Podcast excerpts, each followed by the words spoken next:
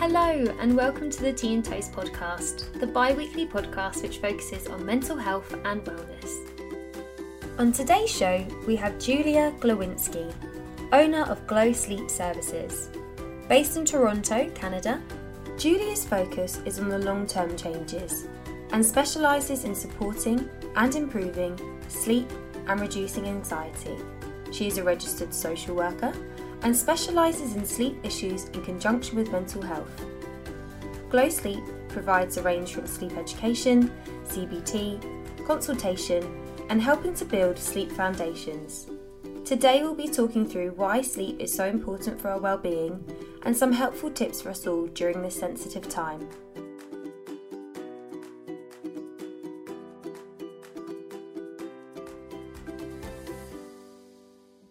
Thank you, um, Julia, for joining the Tea and Toast podcast. It's great to have you on the show. Sleep is by far one of the most important factors to wellness and can have a real major impact on managing mental health and how it's really imperative to our day to day functioning. So, we'll be walking through that today with Julia. But first, let's kick off and maybe just find out a little bit more about yourself. Tell us about how you became a sleep therapist and how you began your journey of Glow Sleep Services. Yes, hi, thank you. Um, thanks for having me here today. I am a registered social worker here in Canada, and I worked on a psychiatric crisis unit for adolescents for about eight years.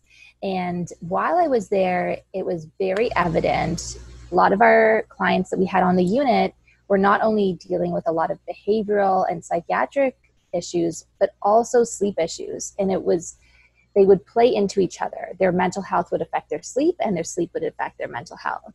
Hmm. And I decided from there to start my private practice dedicated solely to sleep. I also was became even more interested in sleep after having my two children and after my maternity leaves and struggling with their sleep themselves.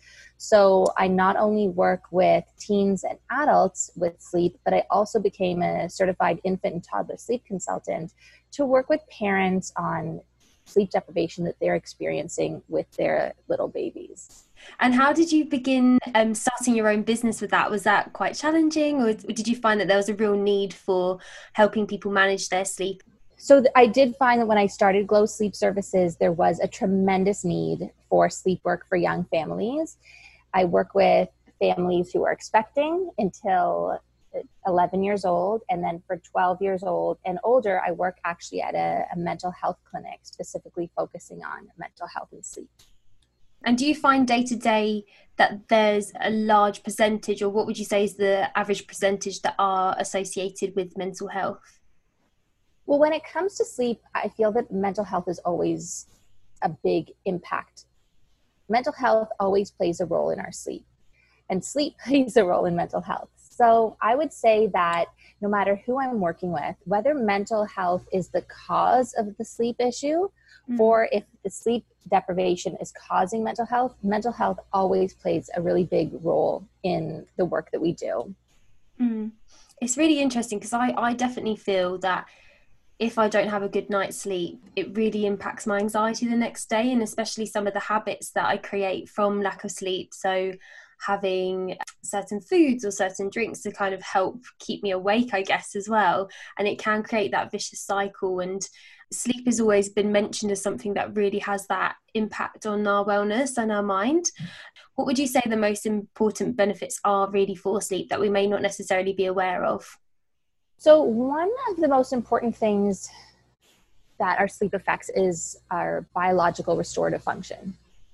And what that means is that when we're in a deep sleep, our blood is actually directed away from our brains into our muscles. So it actually hmm. replenishes muscular energy.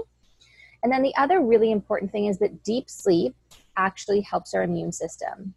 And it, it we combat illness in our sleep, which is so important, especially for now with coronavirus. It is such a big um, factor of why we really need to focus on our sleep at this moment.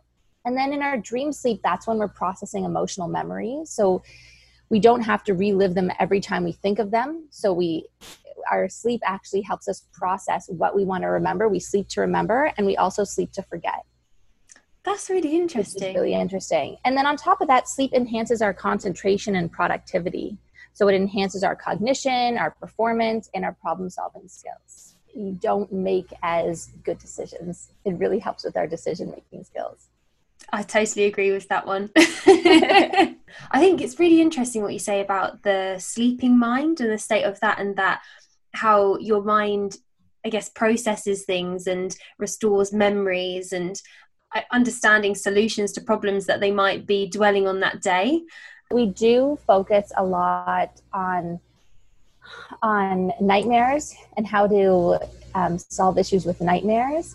There's people have been reporting a lot more dreams lately and bad dreams or nightmares lately because mm. our dreams happen towards the end of our sleep in our REM sleep and that in the first half of the night we have more deep sleep the second half of the night, we have more REM sleep. So, as a lot of people right now aren't working or they're working from home, so they don't have to have that commute, they get more time to sleep in in the morning. Mm. And their minds are very active because there's a lot of anxiety right now in, in the state of the world. My clients are reporting more nightmares, and a lot of people are coming to me with uh, very vivid dreams and, and how to how to deal with them because we're having more and we notice them more because they're sleeping in longer. Mm.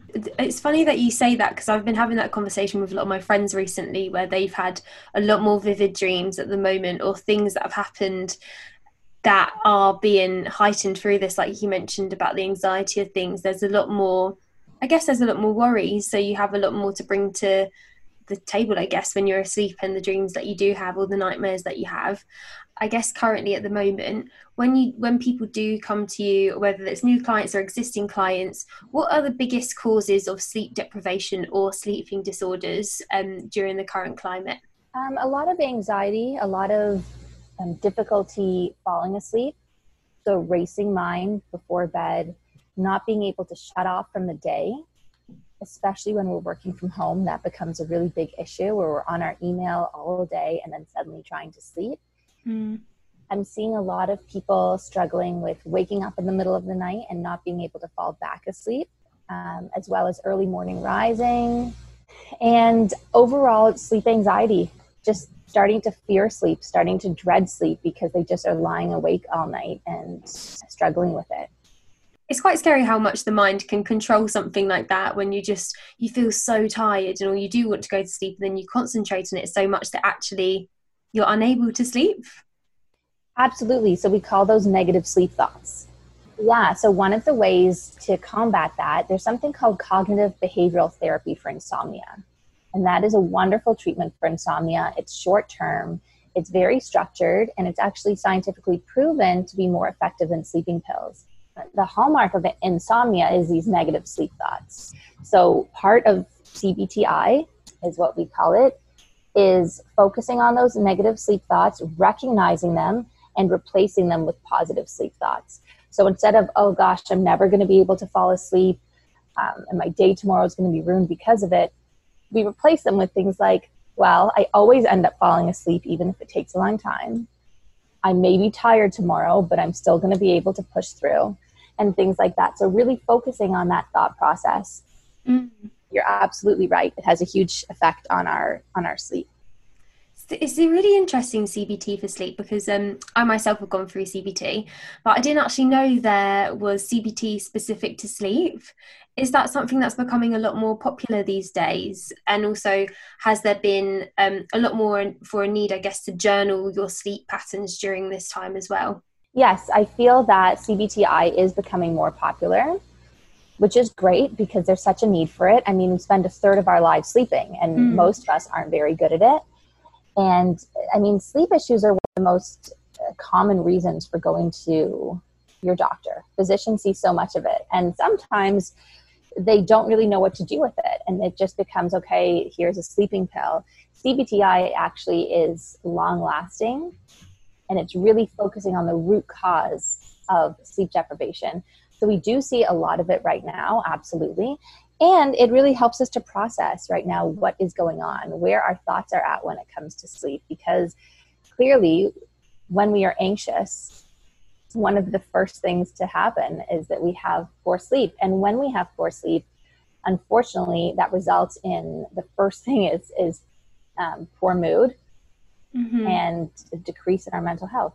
How many hours of sleep do our bodies and mind actually need to function effectively? There's a lot of things flying around the internet, but how many hours would you say is the best um, for our mind and our wellness? So, we definitely need less sleep as we age. Teens need about 9 to 11 hours of sleep.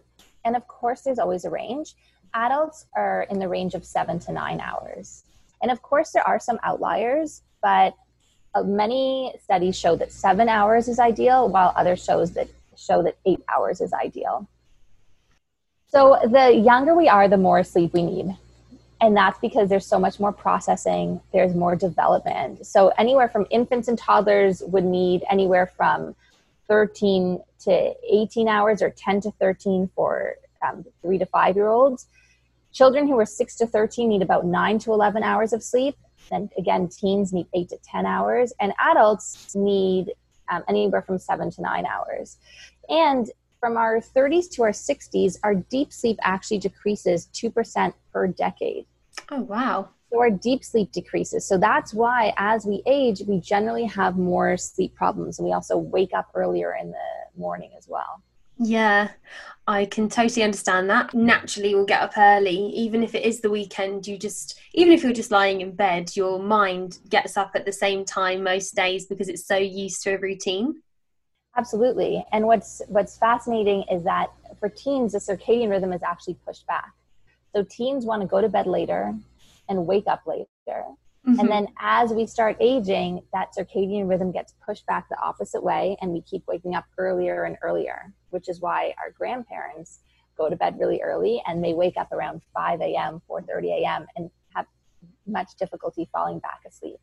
I guess your grandparents are exactly the same as mine then that they get up early, same routine. We'll go down to the shop to get a newspaper, even if it is bright and early in the morning. So by the time you wake up, they've already had their breakfast and started their day. like exactly, exactly. But what are some of the things that help with getting into that routine of going to bed and finding a much better way of unwinding before bed? I think a lot of us, especially now, have found different coping mechanisms and they're pivoting to different ways of of sleeping. I know you mentioned before about screens and pressure of time going to sleep and the distractions. Sometimes our mind just it just can't switch off. So the first thing I would say is to find a way to process our emotions and our stress during the day or throughout the day so that when we get into bed, that's not our time to process. Many of us, if we just we're on go, go, go mode, right? And then all of a sudden it's time for bed we get into bed and that's when the first time that we've actually had a chance to slow down process our minds race we start ruminating what should i have done during the day what did i say that i shouldn't have said what happened over that zoom meeting. What do i have to do tomorrow? And then we get in the cycle where all of a sudden our cortisol levels rise our stress hormone and it's just impossible to come down from that and fall asleep. So, what we want to do is find a way to process that during the day whether that is using mindfulness, so some sort of meditation or breathing exercise, chatting with a friend to process, chatting with, a partner to process and really go over that, what we've experienced during the day. Journaling can be really helpful as well. But finding some way to separate the day from the night. Another way to separate the day from the night is to have a very structured and consistent and predictable routine.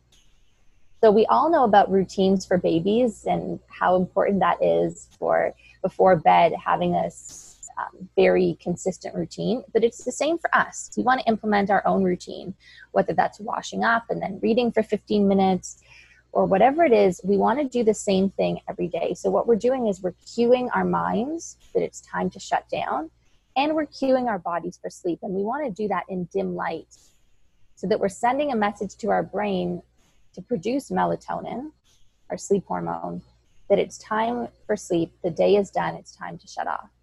Speaking of that melatonin, light and dark is so important for sleep. What happens is when we're using our screens before bed, or watching TV or on our phones, we're sending a message to our brain that it's daytime. That blue light shuts off melatonin. It inhibits melatonin from being produced. So that when we get into bed, our bodies still feel like it's daytime.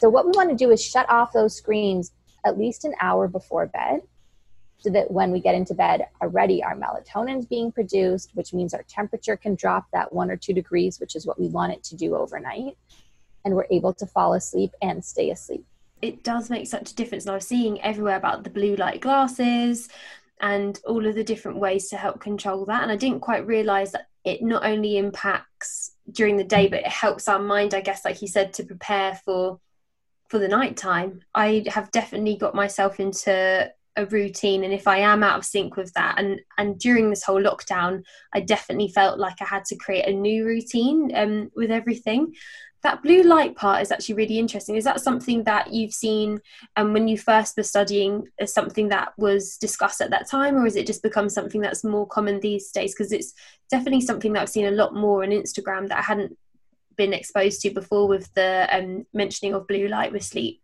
i think it's always been known but it's become more discussed now that there are some solutions like blue light blocking glasses mm. um, and things like that. But there's been a ton of research in the past to show that even there's been um, in a town where on one side there was electricity and on another i think it was in mexico and another town another side of the road there was no electricity. So those with electricity actually did poor in school because they were staying up late and then they weren't able to concentrate as well during the day versus those who didn't. They were following more of the natural circadian rhythm that they actually had better sleep and in that sense did better in school which is just it shows the impact. It really does on mm. our bodies aren't meant to have this blue light lasting so long right until we go to sleep. But of course it's not realistic for so many people to shut it off an hour before bed. In in that case i would say even a half an hour. Do as much as you can. If you can't follow the the rule to a t at least do as much as you can. A few minutes 15 minutes a half an hour is better than nothing. Definitely. My, my blue glasses are yeah they're, they're not the nicest looking glasses but they're definitely good to have before going to bed. I was just it, it, does make a difference. And i think if you can have something that is a solution to reducing that blue light whether it's if you are having something like the blue light glasses or if you can reduce that screen time before bed. And you, mentioned about insomnia. What would you say actually is insomnia and why is it on such a rise? So, insomnia is when we have difficulty falling asleep or staying asleep. So, the criteria for a diagnosis is usually if it takes us longer than 30 minutes to fall asleep for more than um, three times a week, lasting for three weeks or more, or during the night if we wake up and we're awake for that 30 minutes in the same criteria. And the other element is that if it's affecting our daily life. So some people can take 40 minutes, let's say, to fall asleep, and they're totally fine. It's not affecting them. That may not meet, meet the criteria for insomnia. But in general, there's sleep onset insomnia when we have difficulty falling asleep, and sleep maintenance insomnia when we have difficulty staying asleep. So a lot of people think that, oh, I don't have insomnia because I, I fall asleep as soon as I get into bed. It's just that I'm up in the middle of the night. That still could be insomnia it's on the rise right now because of the huge correlation between stress and sleep. So, the more stressed we are, the, the more likely we are to have insomnia, as well as screen time and uh, just our busy lifestyle. It's, it's very difficult to really maintain this go, go, go mentality. And there's so much pressure on us, especially in, in the workplace, to be on all the time, to always be attached to our phone, to our email, to be available it's really hard for us to shut down at the end of the day like we used to be able to with the new way of working it does feel like you have to always be to your employer uh, be able to be contacted no matter what time that is and the normality of working has really changed when we're in the office we often have that time away from our screens and i think there becomes more of a a fear of how quickly you can reply to a message or an email or any of that stuff. So I, I definitely understand that. And I think insomnia has always been something that, like you said, it's always been linked to, oh, I can't go to sleep. But actually, like you mentioned, there's other routes to that if you are waking up in the middle of the night and you can't go back to sleep. We've mentioned some of the, the impacts on on sleep with regards to sort of day to day and wellness. What other impacts would you say are the biggest ones when we do have that lack of sleep? So there's a huge impact on our health. There's actually, from a safety perspective, our reaction times are poor, which has a huge impact when we're driving.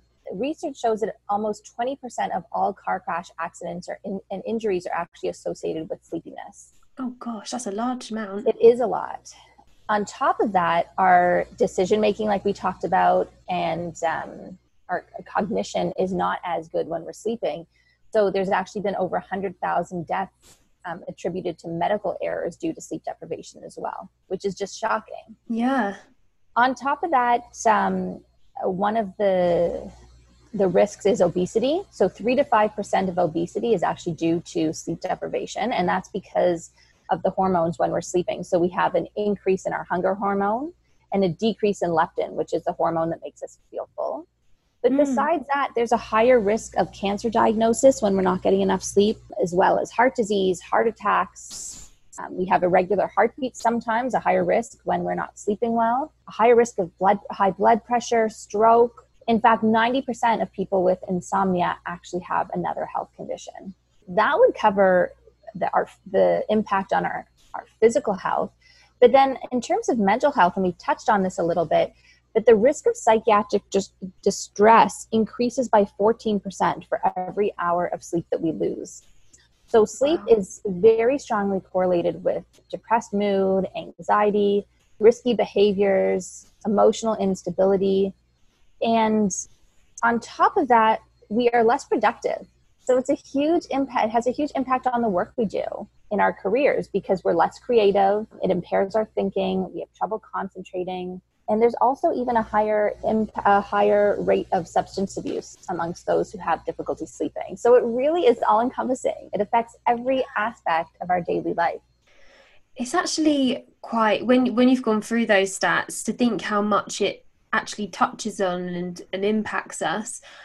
Quite often we don't actually realize the value that we need of sleep and the um, mental health part so you mentioned thoughts and, and being able to switch off that that does happen quite a lot if you are stressed or you are anxious and it is almost like a vicious circle what are some good routines and some best practices that people can inhabit to help reduce the anxiety and have a good night's sleep? So, one of the things that is so important for our mental health and also for our sleep is is physical exercise.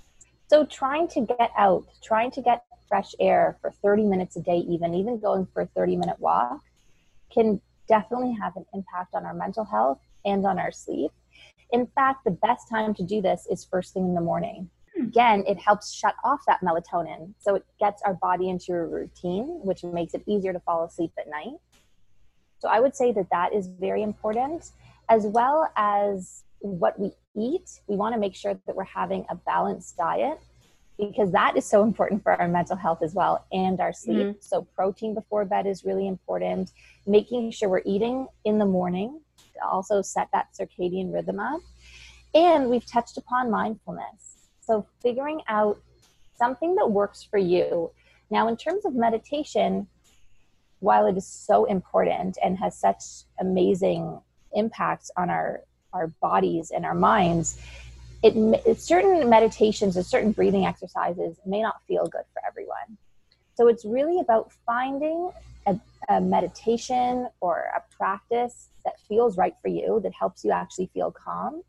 Mm-hmm. Doing that during the day so that we associate it with being calm, and then start doing it at night before bed. Once it already symbolizes and represents to us something that is calm, bringing that to, to bed would be really helpful as well.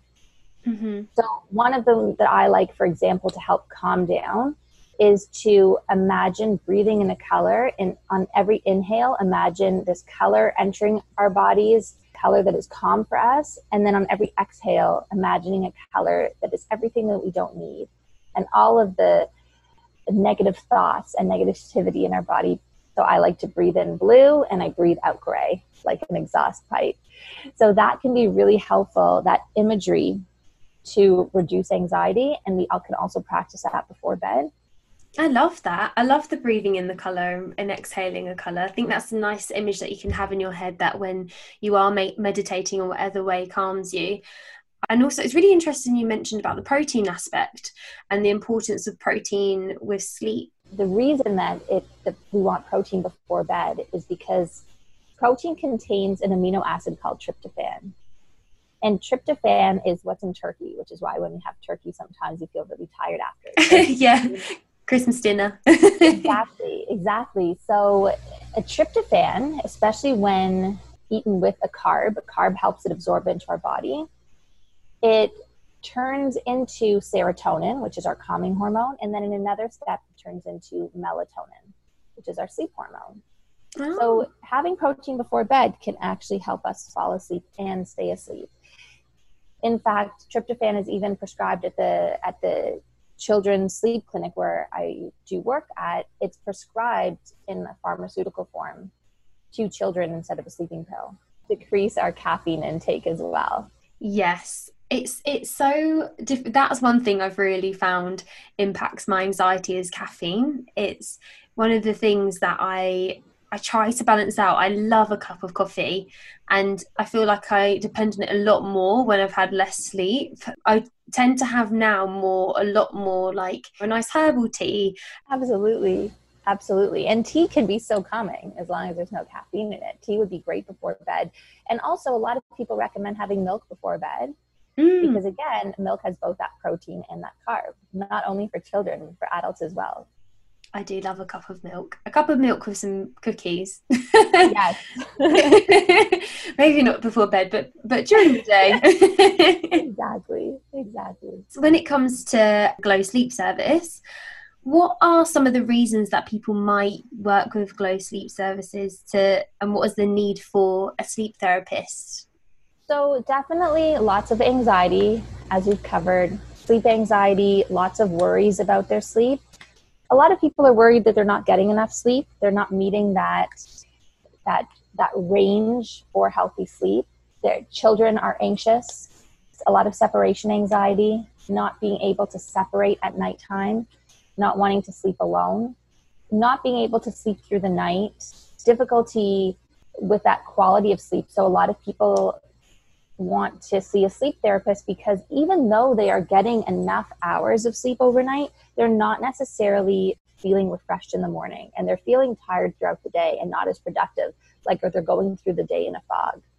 Mm. And a lot of that might be due to their sleep quality. So, for some reason, the quality of their sleep isn't as good. Perhaps it's due to their sleep environment breathing difficulty in their sleep, which is more serious than we think it is. It has a huge impact on our sleep quality as well as our health and our heart. So, yeah, basically the hours of their sleep or their fatigue throughout the day. And what's interesting is do you know what the most sleep deprived country is? Oh no, is it the UK? It is the UK. Really? The UK, yeah, is a, is a recent study showed that the UK is the most sleep deprived country. So um, the sleep therapists in the UK would actually be having a lot of business right now. Ireland is the second.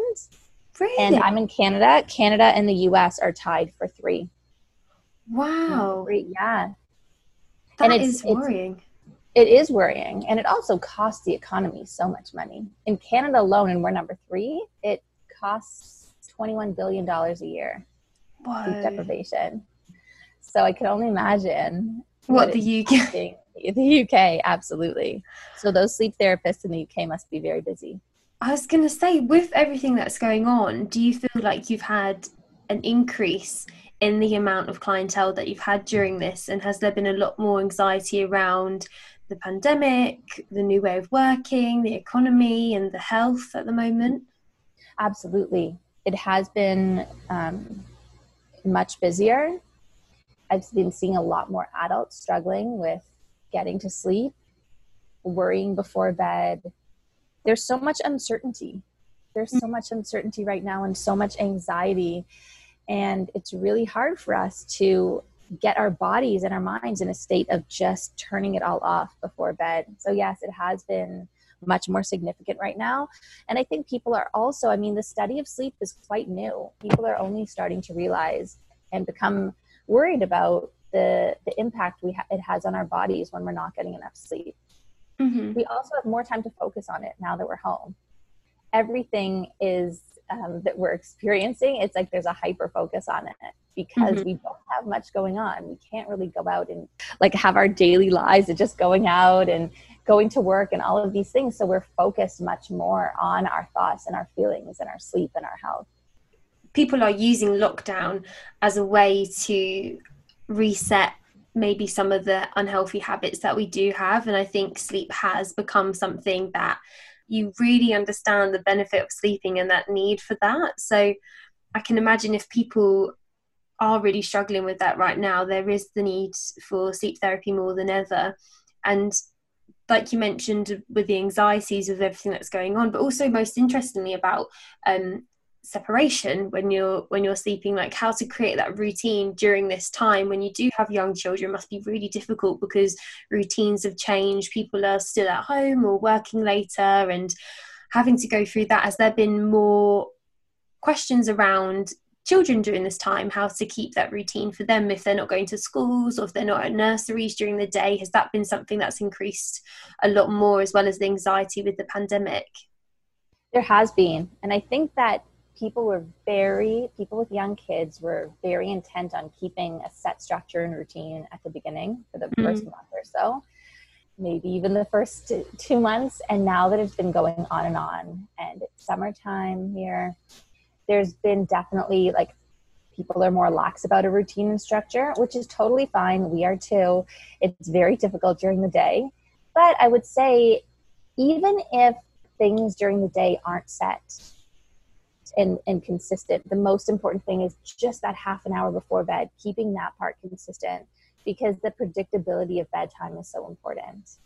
Mm. So really just having a, a focus on that. And even if our the timing of our sleep gets pushed back for our children. So even if they're going to bed later, um, so sometimes we want to rush through bedtime, let them go to bed that extra half an hour later so that they get that half hour routine in, which is so important.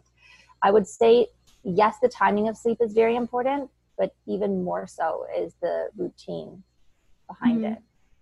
Alongside the extra half an hour, what are some other things that parents can have to help their children and themselves get to bed? Has there been more of a need for? I always remember story time, that was always the sign of bed. are there other helpful tips like that for people that do have children that have to with times like you mentioned it might be pushed back a little bit later. Are there signals that can help parents to signify to the child that right now is bedtime it's time to unwind which may be slightly more hectic during this time with everything going on? Yes so we definitely want to create a sleep environment that is conducive to sleep.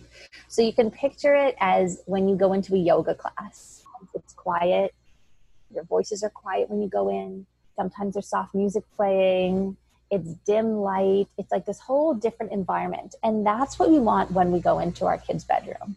So we want to create this potentially either white noise or ocean wave sound or soft music playing the music not throughout the night but just during bedtime routine if you want. But we want to create this like ambiance of calm and winding down. So definitely dim light like we talked about for melatonin. Quieter voices really trying to calm our children down. And then, yes, structure in terms of reading a book, having a, a quiet chit chat, maybe if that helps your child. Sometimes, if they're really young, like a song before bed can help signify sleep so they know what's coming. Extra cuddles before bed can be really nice. But anything that really helps our child to um, feel safe and cozy in their room. So, one of the most important things is making sure that bedtime routine is in their room, not in parents' room a lot of the time, especially if you have more than one child, everyone kind of piles into the parents' bed, have this whole cozy time in their room, and then, okay, everyone go off to bed. Created this very calm and cozy environment, but it's not in their own room that they want to stay in all night, which often mm-hmm. leads to them coming into the parents' room in the night. So, making sure that that bedtime routine is actually in their room can be really helpful as well. Mm. And I would say also, if you have a child who is fearful of staying in their room or wants you with them at night, what can be helpful during that transition of bedtime is turning off the light. And already once the light is off then staying a couple more minutes perhaps like i said doing a song or telling them a story so that not everything's happening at once like lights out and leave. That they have some experience in their room that mm-hmm. is nice and, and calming for them as well gosh i bet your children love sleep in your house sounds very our, calming we love our sleep I love Something that. else that can help during this time, especially with night fears, there's so much uncertainty, and the truth is, our kids feel it. They mm. feel everything that's happening, even if they don't understand what's going on. They know that things are different and that we are more overwhelmed with everything. I always recommend playing in our room. So you asked about adults as well. Mm-hmm. For adults, we don't want to spend more than a half an hour in our bed watching TV or reading or doing anything because we want to associate our bedrooms with sleep right? Mm-hmm. For kids, I want them to associate their room with mom or dad or um, positive memories and feeling much love in their room and, and safe in their room, especially if they have this fear of monsters or fear of someone breaking in or anything like that. So I actually recommend playing with them during the day in their room so that it already represents a safe place and a happy place so that when they go to bed it's not kind of a shock to their system that they're used to that place and they like it it's really interesting to hear about how to create that routine in that that room you also touched upon for adults that's something that i think i struggle with I, I have a tv in my room sometimes i'll relax in there so then i've actually definitely found it a lot more difficult going to sleep during covid because that's kind of my safe space or my relaxation space. So then it does intertwine with sleep, and I do find myself switching off a lot long, later, I think, because of that. Are there some things then similar to that that should be best practices for adults to disassociate relaxing in their room versus going into another room and having that space for sleep? Yeah, so if we can try and create some sort of comforting little nook in our house or something instead of being in our room, that is ideal not everyone has that luxury. So if we're in a one bedroom and that is our place, I would say even if we can not to be on our bed so that our bed is associated with sleep, that would be helpful as well. And again, not all of us have that luxury. But trying to create some separation, if we can't, and that is our place to be, and we're in our bed, working in our bed, or watching TV in our bed during the day, even having some time before bed that we're not in our in our room would be really helpful but I think one of the main things to combat that is something called the 30 30 rule. And that is if you are lying in bed and you can't fall asleep at night, whether this is at the onset of sleep or if it's in the middle of the night, you would wait about 20 to 30 minutes. If it's been 20, and th- 20 to 30 minutes of not being able to fall asleep, you would actually want to get up and leave the space because we don't want to associate our bed with the anxiety of not falling asleep and we don't want to associate it with being awake. We want our bed to be for when we're sleeping. So you'd get up, you'd go do something relaxing for another 20 to 30 minutes, and only when we're drowsy would you come back to bed and try again. And you'd repeat that until you could fall asleep. So it would be much more tiring to do that in the first few nights, but ultimately it would be helpful because you'd only be sleeping in your bed. You wouldn't be lying awake for hours. We don't want that. So we don't want to associate our our beds with that anxiety of not being able to sleep. I like that the 30 30 rule. Yeah, I should definitely really try that. It is great. So we don't want to get up and start having coffee or anything like that. yeah. We're keeping the environment in low light again so that we're telling our body it's still nighttime but we do want to take that break from sleeping the same way that if we're studying and we can't concentrate or we're working get up we'd have a bit of a walk around and you'd come back and try and refocus creating comforts and having the little nooks in the house and having low lighting and it's something that I've tried to do more so with candles and the salt lamp to try and help with sleep because I think it really does make a difference, like you were saying about the tone of your voice before going to sleep, having exercise and really relaxing the mind and the body so that it does feel in that drowsy state as opposed to being super alert with lots of lights. Are there any tips that you'd provide for people such as myself that are currently on furlough who are now more outside of the whole normal day to day routine, not having something like work or something to keep your mind active? can be quite difficult. So I think the most important thing would be to know that sleep actually starts, so sleep health starts in the morning. It's not right when we go to bed, it's first thing in the morning. To set our circadian rhythm, the most important thing is to get up at the same time every day.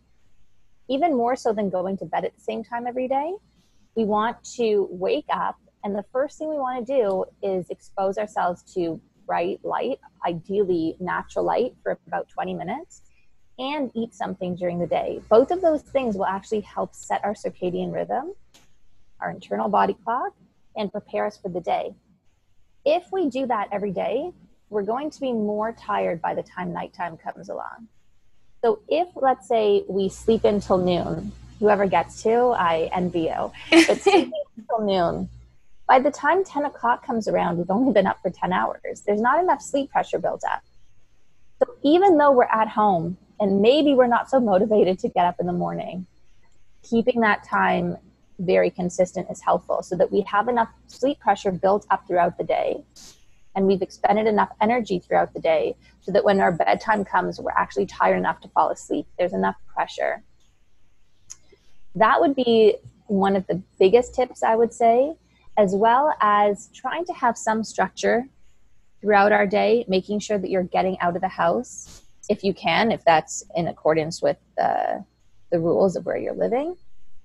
Trying to have some sort of, of connecting with people. Like I said, we want to process what's going on with someone. Feeling connected to people is really important. And trying to maintain some sense of, of normalcy during this time that is not normal at all. One of the final questions that I have for you is education and educating ourselves of sleep. What are some of the things that people can listen to, or is there any literature to help people to learn about the importance of sleep? Yeah, so um, one of my favorite books is Matthew Walker's While, Why We Sleep.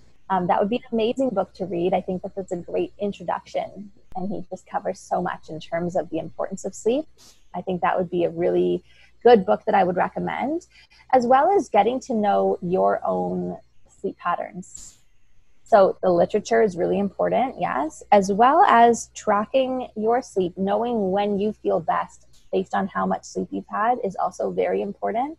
So, as much as we want to learn about the importance of sleep and really read up on it and all of the benefits, we also want to get to know our own bodies and figure out for us what is our optimal sleep total, um, the environment where we're getting optimal sleep, and really focus on our own well being. What helps us to shut down at the end of the day? What helps us to feel less anxious when we're trying to sleep? When are the days that we have a shorter sleep onset latency?